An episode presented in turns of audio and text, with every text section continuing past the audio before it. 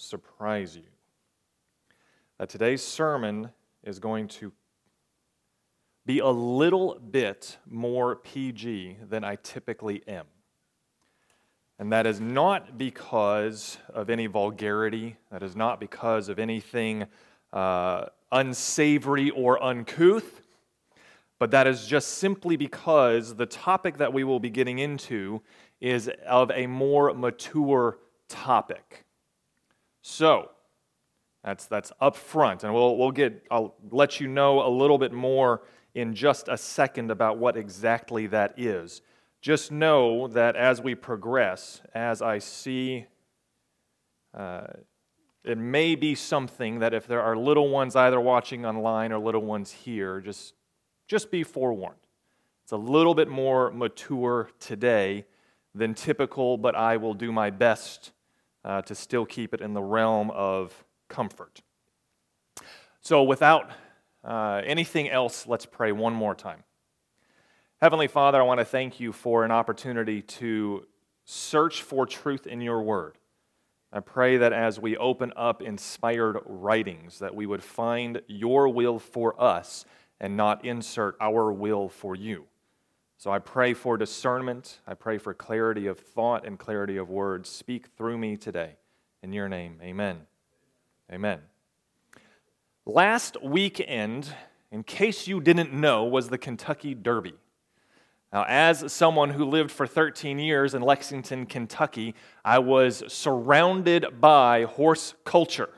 Uh, in the state of Kentucky, there are two primary racetracks. One is Churchill Downs in Louisville, where the Derby happens, and the other is Keeneland Horse Track in Lexington. Uh, Keeneland, every year, two months out of the year, horse races, horse sales. Uh, people from all over the globe flew into Lexington on double decker jets in order to buy multi million dollar horses. Uh, it was, I mean, you can't get around Lexington without seeing the horses. So last weekend was the Derby. Now, the Derby is important in Kentucky because that means now you can plant your garden. That's how important it was, at least for me, because by and large, I don't care about horse racing. It's just kind of the culture of it all. Has anyone here seen the clips from last weekend's race? No one. Allow, oh, you did. All right. So we know about Rich Strike then. Have we heard of the horse Rich Strike? We've heard of Rich Strike. Last weekend's Derby was historical. One, it started with a last minute drop off in one of the horses that was supposed to be slated to race. Then they picked a replacement, apparently at some sort of randomness, and Rich Strike was the colt selected to fill in that now empty slot. Now, Rich Strike didn't have any significant pedigree behind him. He was not a multi million dollar horse. He did not come from a prominent farm. He did not have really anything of him to speak of. So he was an 80 to 1 odds at winning the Kentucky Derby. If you watch the footage, it's awesome. I don't get excited over horses. This was exciting because as they're coming into the last turn and the last furlong, Rich Strike is somewhere in the middle of the pack and then starts to, with incredible precision, weave through the horses, making his way up to the front. And by the time they crossed the finish line, I believe it was half of a length. In 80 to 1 odds, beat out all the rest of them in the last stretch, and it was really exciting. Uh, apparently, some people did well on it, and it certainly shot that owner and that jockey and that trainer right up into the top of everybody's interest. Um, unfortunately, he's not going to go for the Triple Crown. Last time I'd heard, they're going to skip the Preakness and go to the Belmont. So those are the three races for the Triple Crown. Uh, stay healthy, better chance, and so on and so forth. What brought to mind when people watched Rich Strike do his thing during that race was the last time that people got this excited over a racehorse. 1973, Secretariat, Big Red, jumped onto the scene as I believe the last Triple Crown. I don't think we've had one since. We have not had a Triple Crown winner since 1973. And if you want to see some exciting footage, Look up the footage of Secretariat. Secretariat defied odds, especially at the beginning. He was too large. They said his heart wasn't healthy. They said he was a slow starter, and he was. Slow out of the gates, picked up steam, and by the time he got to the end, he was the winner. And the most exciting one was the Belmont, where he won by record lengths. Do we hear a correction on some of our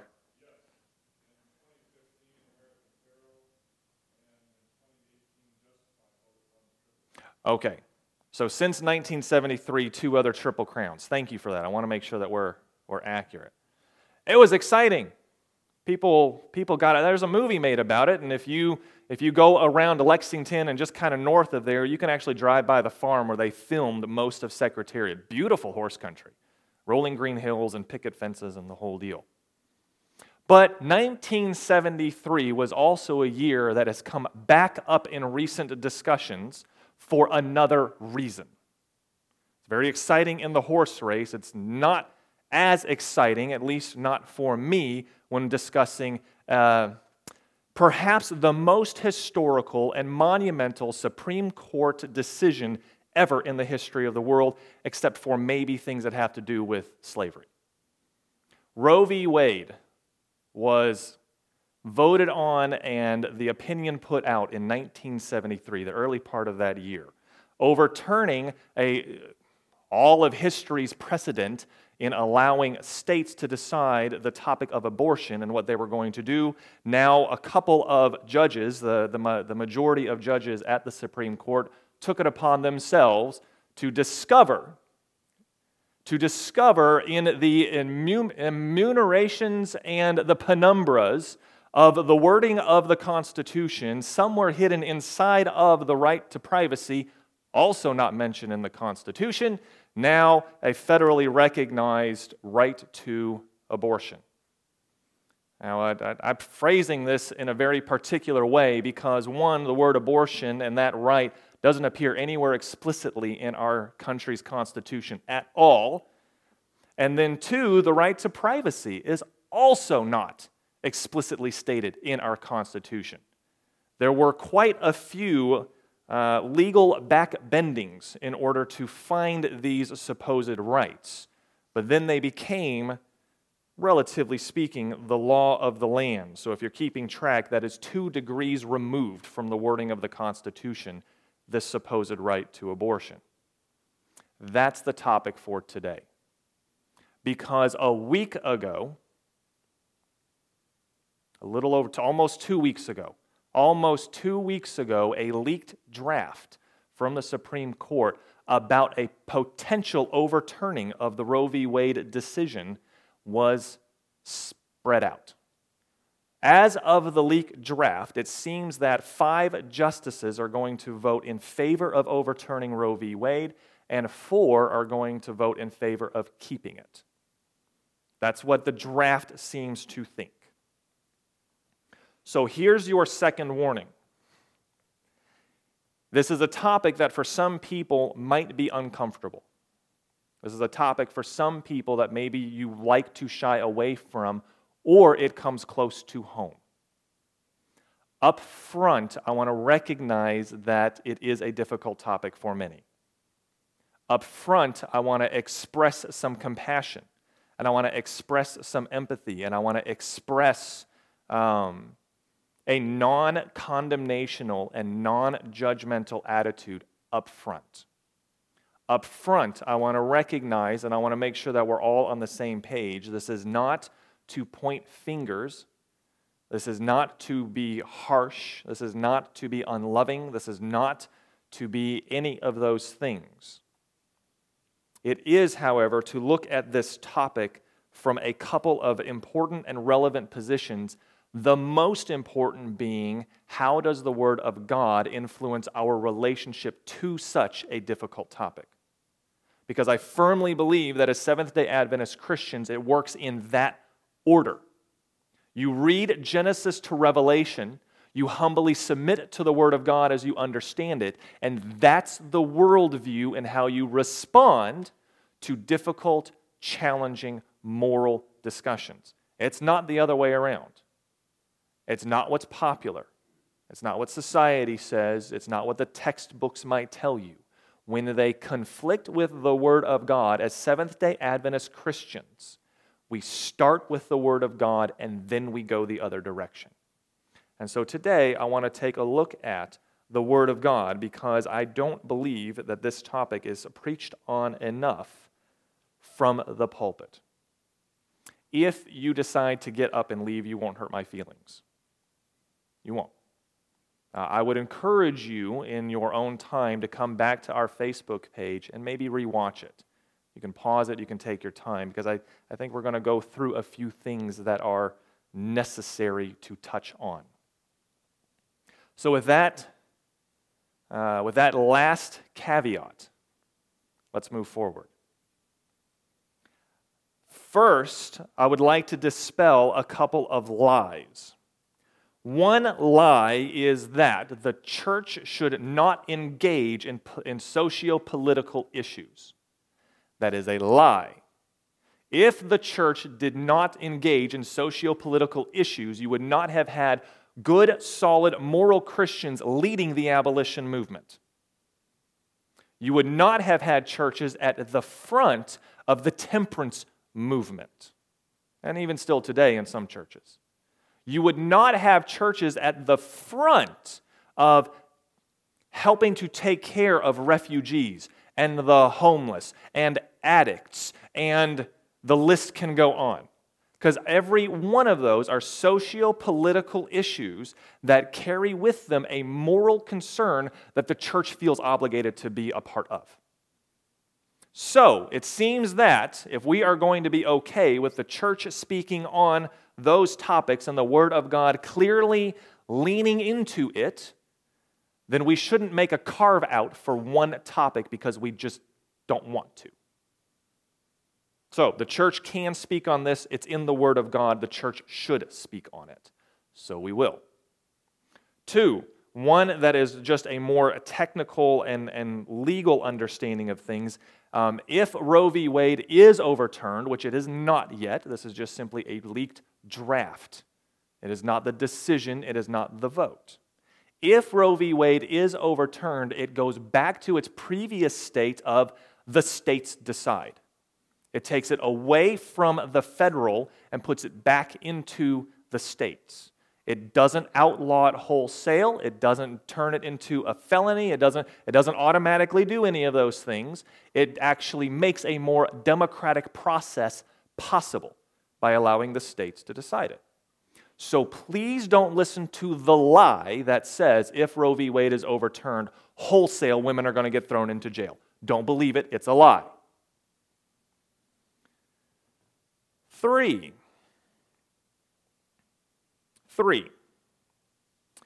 The Word of God is very explicit about how we look at human life and the value of human life including when human life begins and our role in protecting and preserving human life. So we're going to take a, we're going to take, I believe, one, two, three of the most common um, reasonings spoken for in favor of abortion, and we will dispel them today. I do want to add that this is purposefully on the topic of elective abortions. It is true that there are some women who, at the risk of their own lives, have to make a decision about furthering a pregnancy. Sometimes the pregnancy itself puts the lady's life in danger. And so, in those scenarios, this discussion, please don't think that it absolutely applies. Okay? According to the Guttmacher Institute, who does the statistics for Planned Parenthood, the number one abortion provider in the United States of America. In other words, this institute is pro abortion, so the statistics are the best available to support the abortion position. According to the Guttmacher Institute, we find that pregnancy that results from an incestuous relationship account for 0.001% of pregnancies. That the woman's life was endangered by the pregnancy is 0.065%. It's a very, that, that, that's a difficult, challenging, and sad circumstance, and it's a fraction of a fraction of a percent.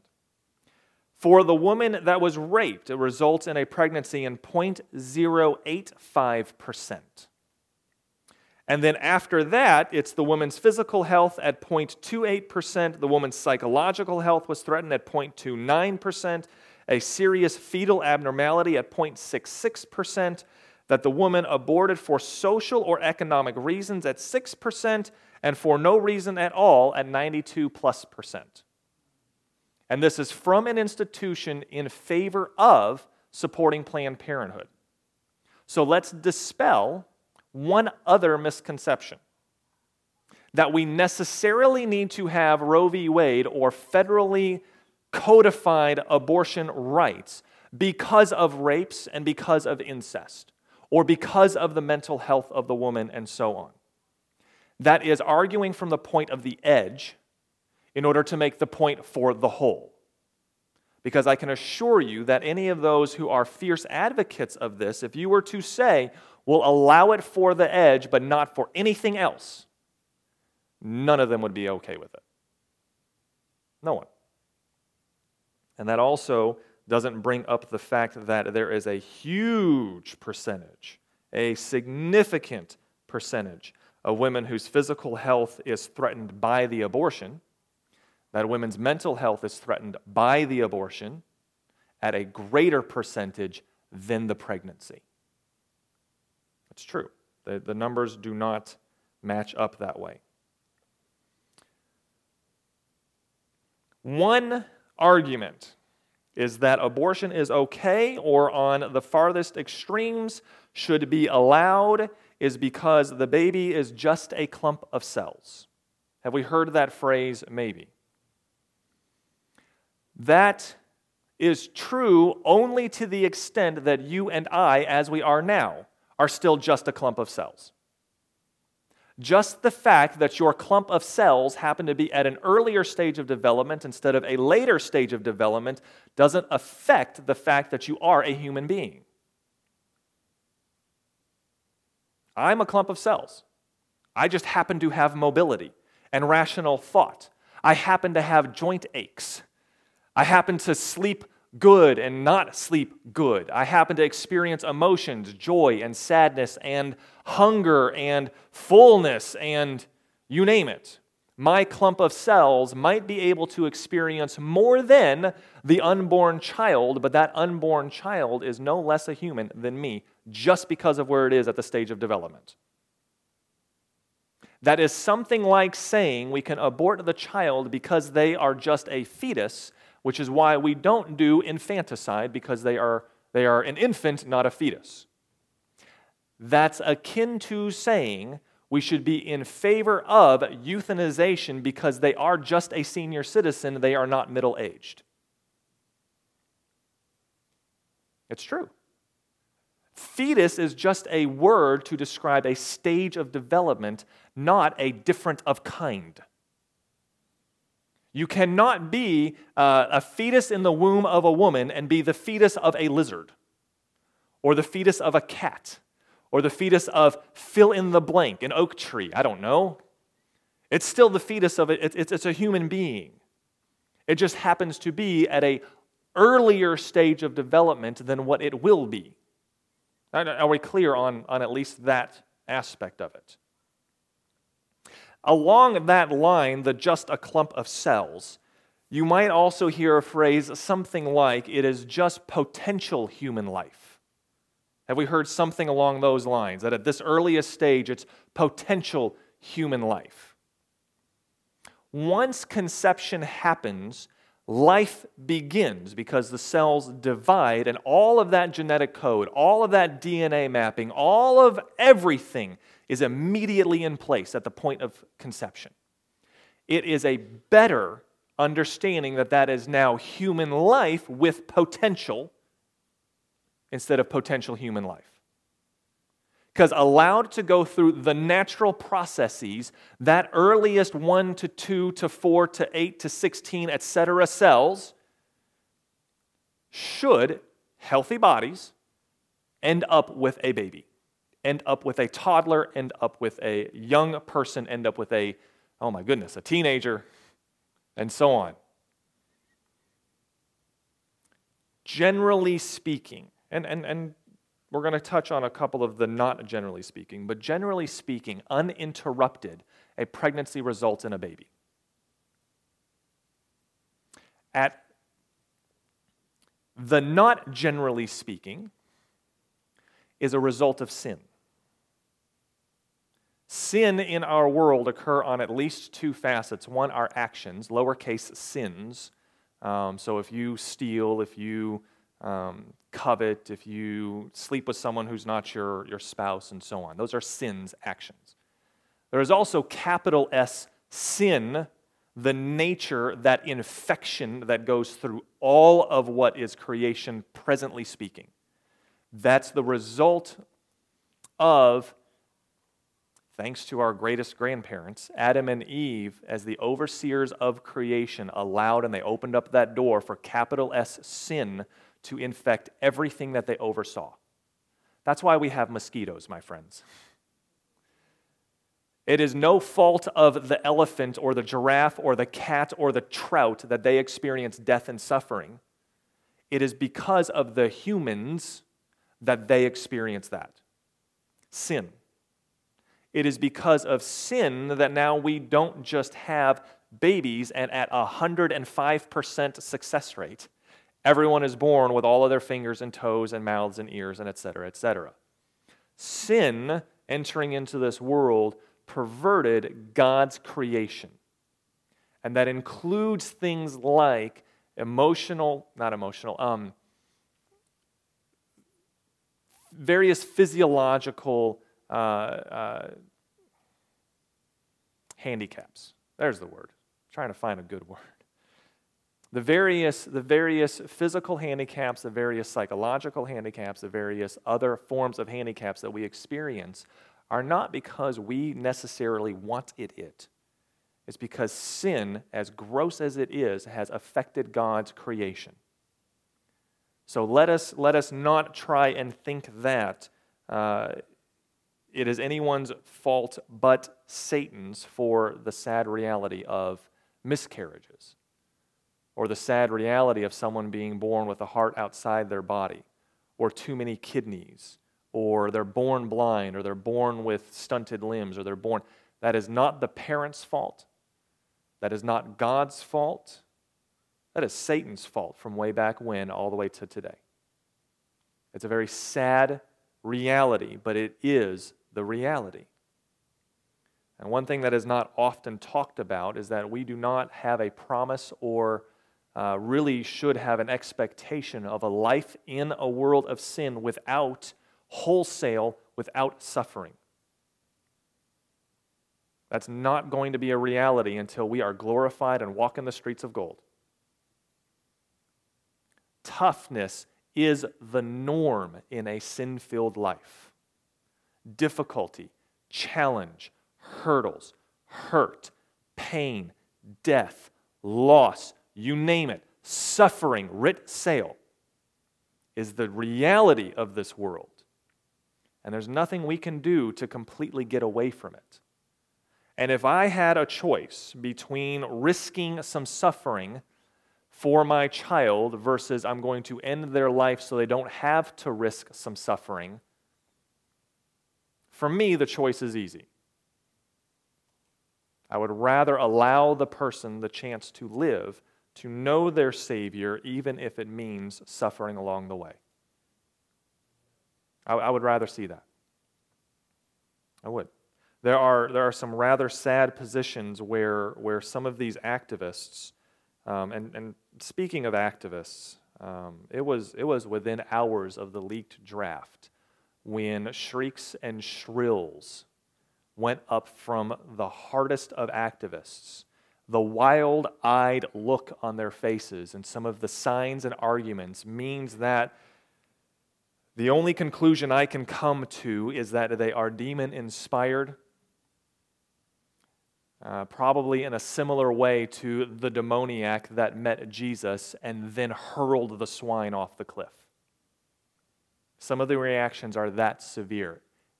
That's where we won't go because that's too far for this setting. It's heinous, the reactions to some of this.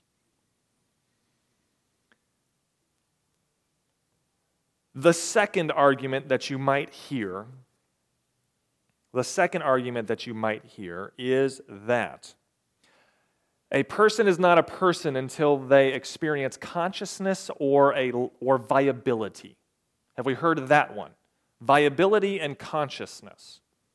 Consciousness is easy because when you go to sleep, you have a greatly diminished state of consciousness.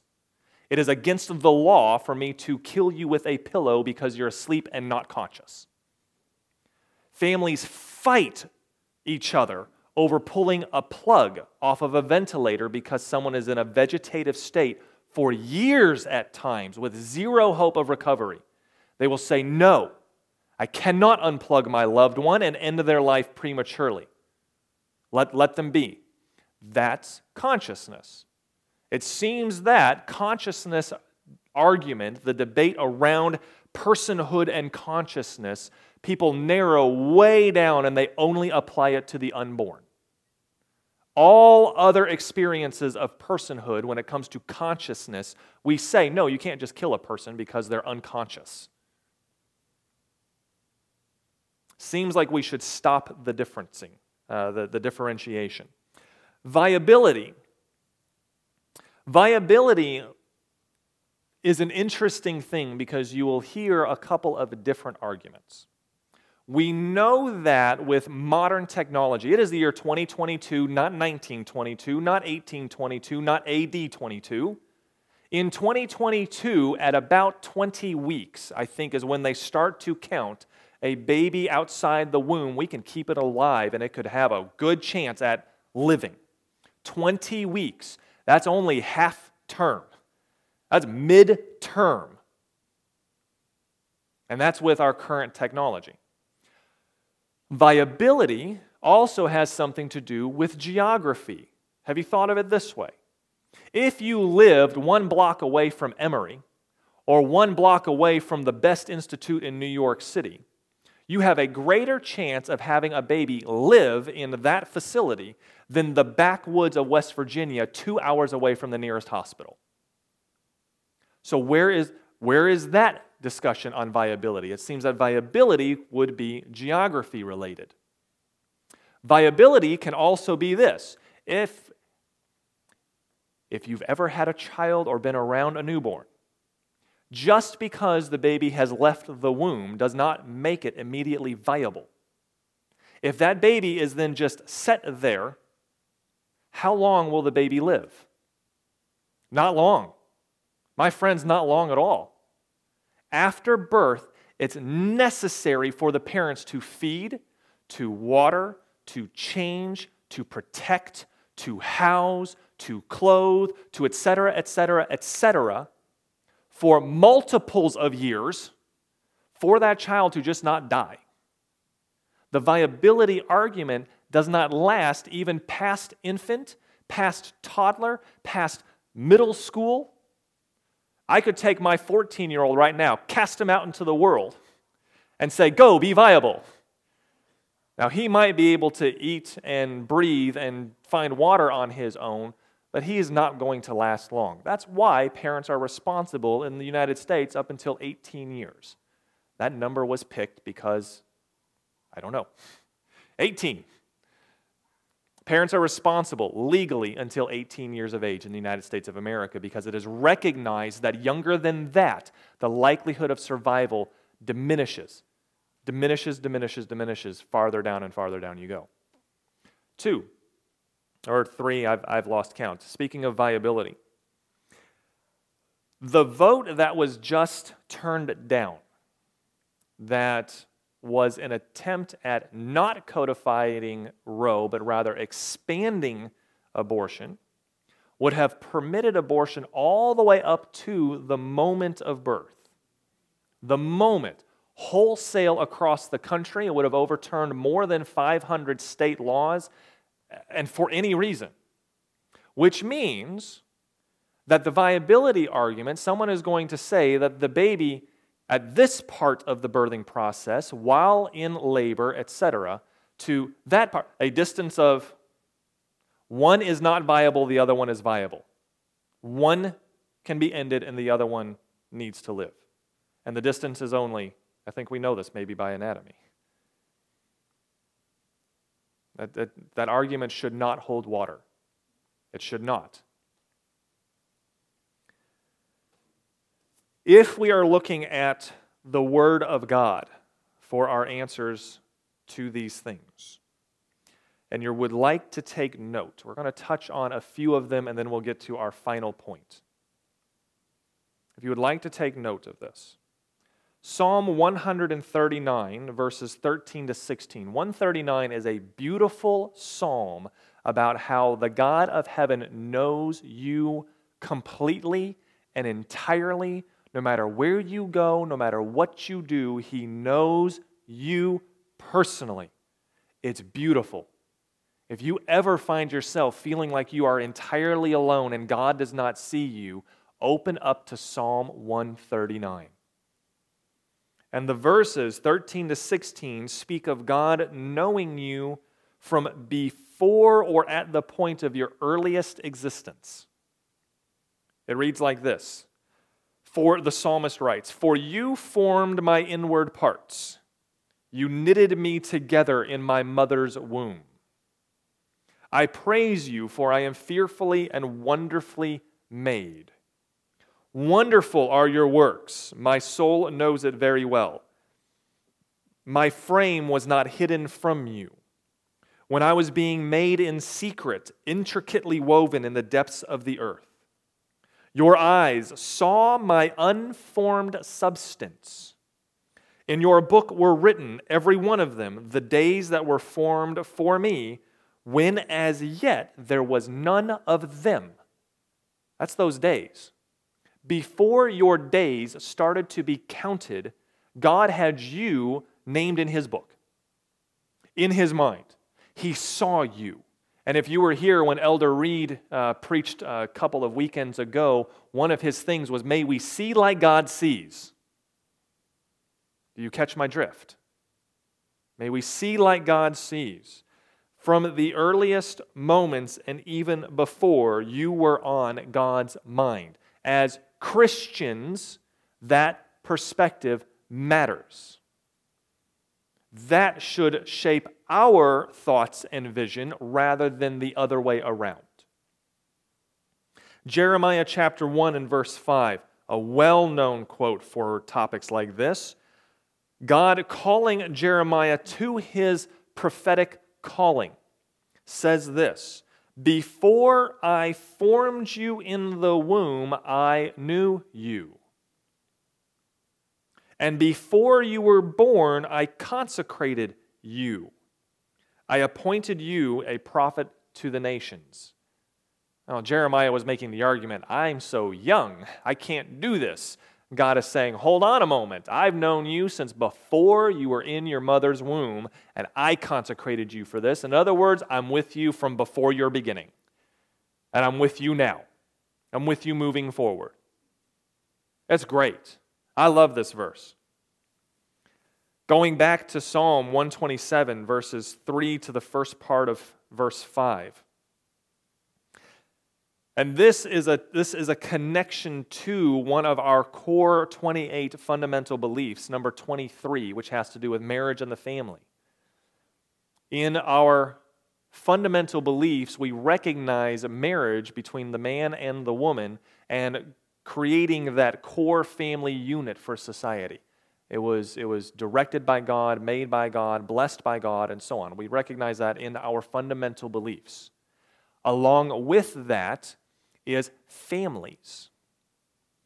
Uh, the family unit, continuing the generations, blessing the young ones. And even if, if you are unable to have kids or you've chosen not to, you can still benefit and bless the younger generations. That's a part of our church's main beliefs. And it comes from the Word of God. Behold, children are a heritage from the Lord, the fruit of the womb, a reward. Like arrows in the hand of a warrior are the children of one's youth. Blessed is the man who fills his quiver with them. Now, poetic language that just talks about a family is a good thing. It's a good thing. And it's not talked like that uh, often in today's society. You will, you will hear words like, the baby is an enemy to me. That child is going to keep me from accomplishing things. Uh, some of it, some of it is, is even more stark than that. We've gotten to a point where, for those in favor of the more activist minded, they look at an unborn child as an enemy to fight against rather than a blessing of the Lord to propagate and to promulgate and to support and to love and cherish and protect. Uh, that does not seem to be the making of a healthy society when our younger generations are viewed as enemies, to be denied, to be rejected. It does not seem to be a healthy society. Ephesians 1, verses 3 and 4 Blessed be the God and Father of our Lord Jesus Christ, who has blessed us in Christ with every spiritual blessing in the heavenly places, even as he chose us in him before the foundation of the world that we should be holy and blameless before Him. Now, there's a, a secondary theological meaning to that in, in regards to God wanted all of creation to be on His side. That was His purpose. That's why the sacrifice of Christ covers all, including those who reject Him. It's not for the elect versus the reprobate. We reject that in the Adventist church. Christ's sacrifice was whole and complete for all of humanity, even the lost, Christ bled for them. That's an incredible consideration. But that plan was made before the foundation of the world. God had you in mind if we take all of these verses together. The last main speaking point, perhaps the most famous one for someone who is pro abortion. Maybe we've heard of it. My body, my choice. My body, my choice. At a base, logical and rational thought, if you've already understood that at the moment of conception you have, you have human being with potential, human life with potential, right? The only way that it can be human life with potential is if that human life is its own of itself, its own separate DNA code from the mother, its own separate genetic makeup from the mother. It is not normal for women to have 5, 10, 15, 20 fingers, 20 toes, four legs, four arms, two noses, two hearts, four kidneys, etc., etc. That, that, that does not happen, and if it does happen, that's usually a, a, a different type of medical condition. But when a lady gets pregnant, we understand at our base level of, none, of knowledge and understanding that it is different from her. It is. The baby needs the mother's body to grow and to live and to be sustained and to be protected until the time of birth, but that does not make the baby her. Do we see what I'm saying? If it were to be entirely my body, my choice, and we meant those words as they were, I would say, okay. Okay. Because before the time of conception, do we realize how many choices have to be acted on that only involve the woman's body? Quite a few. Shall I date? Shall I get intimately involved with a man? Is it someone that I'm going to be married to? Is it purposeful? Is it whatever? There are actions. Should, be, should we be using protection of other options, a plethora of them, many of which are free? Choices ahead of the act. If it were truly my body, my choice, and we truly stuck with that, I would say, okay. But the moment you put another person into the equation, which the unborn child is, it's no longer her body. It's no longer that. And she should not be allowed to act as if it were. 1 Corinthians chapter 6 verses 19 and 20. At the end of a passage about sexual immorality. So it fits for the discussion. At the end of a passage about sexual immorality, we hear this. Or do you not know? So this is this is God saying you just you just can't go about doing whatever you want with your bodies in, in a in a in an intimate way. You just can't even do that. And then he says this Or do you not know that your body is a temple of the Holy Spirit within you, whom you have from God? You are not your own, for you were bought with a price. So glorify God in your body. The Christian rejects the idea that our bodies are our own to do whatever we want with entirely and completely. You were created, you are here because, in the great scheme of things, God saw fit to either purposefully create you or allow you to be. God is all controlling and all powerful and all knowing, etc. And then, two, because we are born into a fallen state, Christ's blood redeems us from that. We are bought with a price. Twofold, God has claim over you, and that includes your body. That's why you find elsewhere in Scripture you don't just get to drink what you want or eat what you want. That's why when it comes to recreation choices, I might think that we would shy away from ones that can certainly enhance the likelihood of broken bones or death. We should choose more uplifting recreation instead of damaging recreation. Our body is not our own, it is bought with a price. You cannot, as a Christian, make the argument, my body, my choice, because God has said twice, you belong to me. You belong to me which means that at some point, how we use what we are given, how we use what belongs to someone not our own, means that we will be held in account. We don't like to think of that, but the Bible speaks to that. You were bought with a price. I'm glad that God bought me with that price. I am thankful for that. I am thankful for that because not only do I have hope in eternal life with my Lord and my Savior, but I also have the assurance of a help in victory over sin in the here and the now. He did it for me. I cannot do it. I'm glad that I'm His. On a society level, we also don't agree with my body, my choice. We have laws against putting heroin between your toes. We have laws against we actually have laws against self harm. Are you aware of that? We have multiples of laws that stop you from doing whatever you want to your body. We have prostitution laws. We have laws that completely throw this one sentence claim out the window, but like many of the other ones, they go boom, right here, super narrow. That's where it applies. And it doesn't even apply. Many, if not all, of the arguments are wholly illogical when you take them and consider them rather than repeat them like a bumper sticker. If not all of them, 99% of them.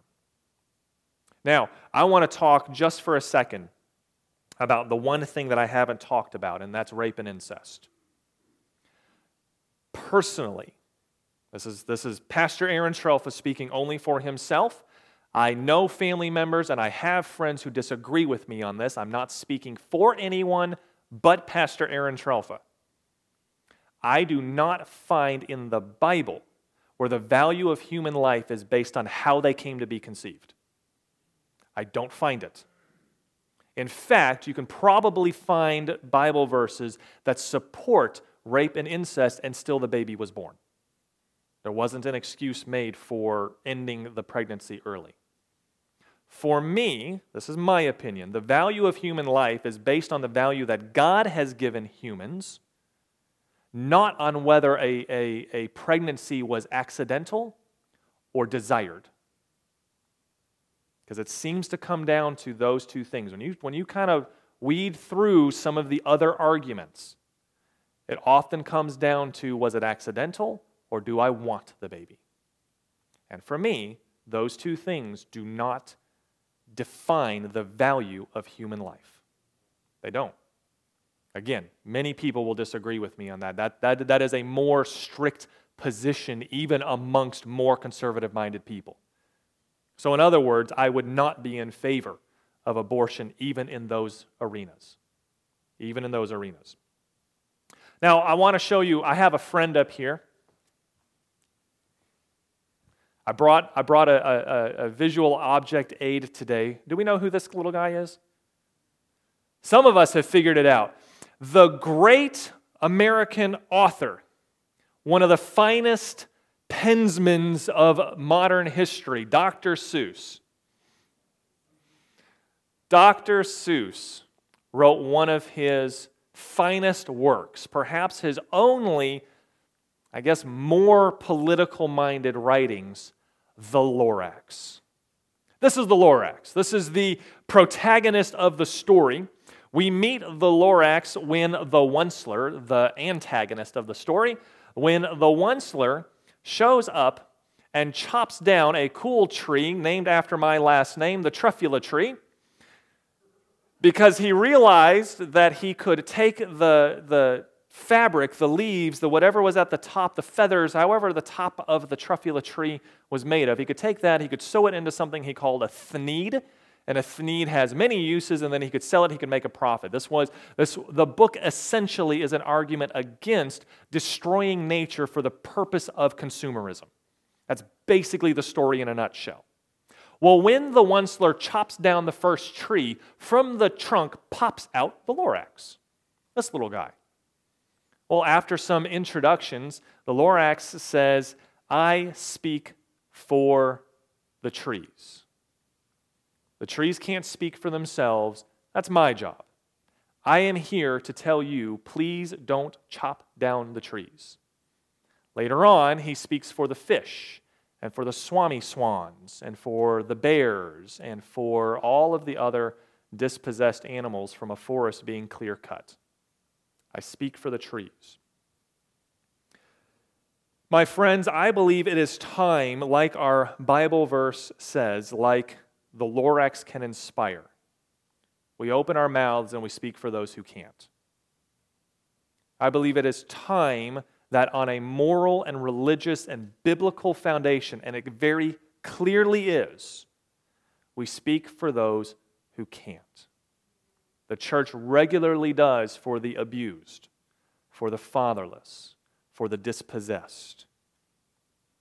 It seems that we need to speak for the most innocent, the unborn.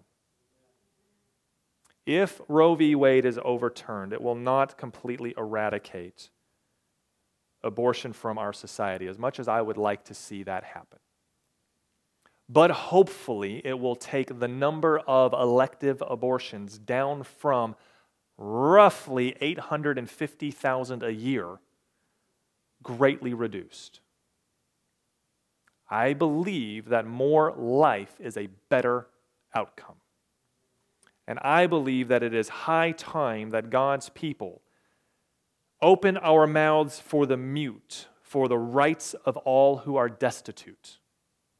I believe it is time for God's people to open our mouths to judge righteously, to defend the rights of the poor and the needy. I believe it is time for God's people to speak for those who can't, and that includes the unborn. I know this was a challenging topic. Thank you for, for sitting through it. If you have questions, please don't hesitate to reach out to me. Uh, if you have if this comes close to home, and we know what that means, I will pray with you. We will talk about it. You can share, and it won't go any farther than sharing with me if that's your desire. We can, we can, we can pray that God look on us lovingly and with compassion, just like He does every other son and daughter of His. This is not an exception to that rule, but this should be a part of the conversation.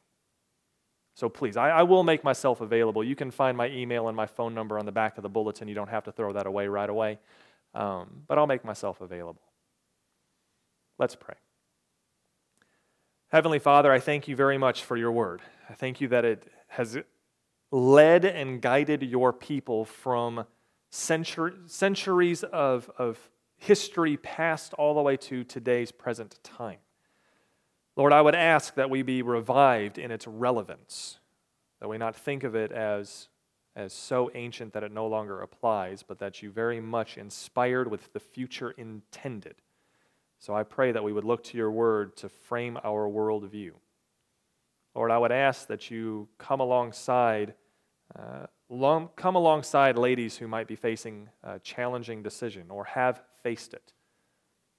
Please impress upon them through the working of your Holy Spirit how much you love them, how much you want to heal, and how much you want to draw close.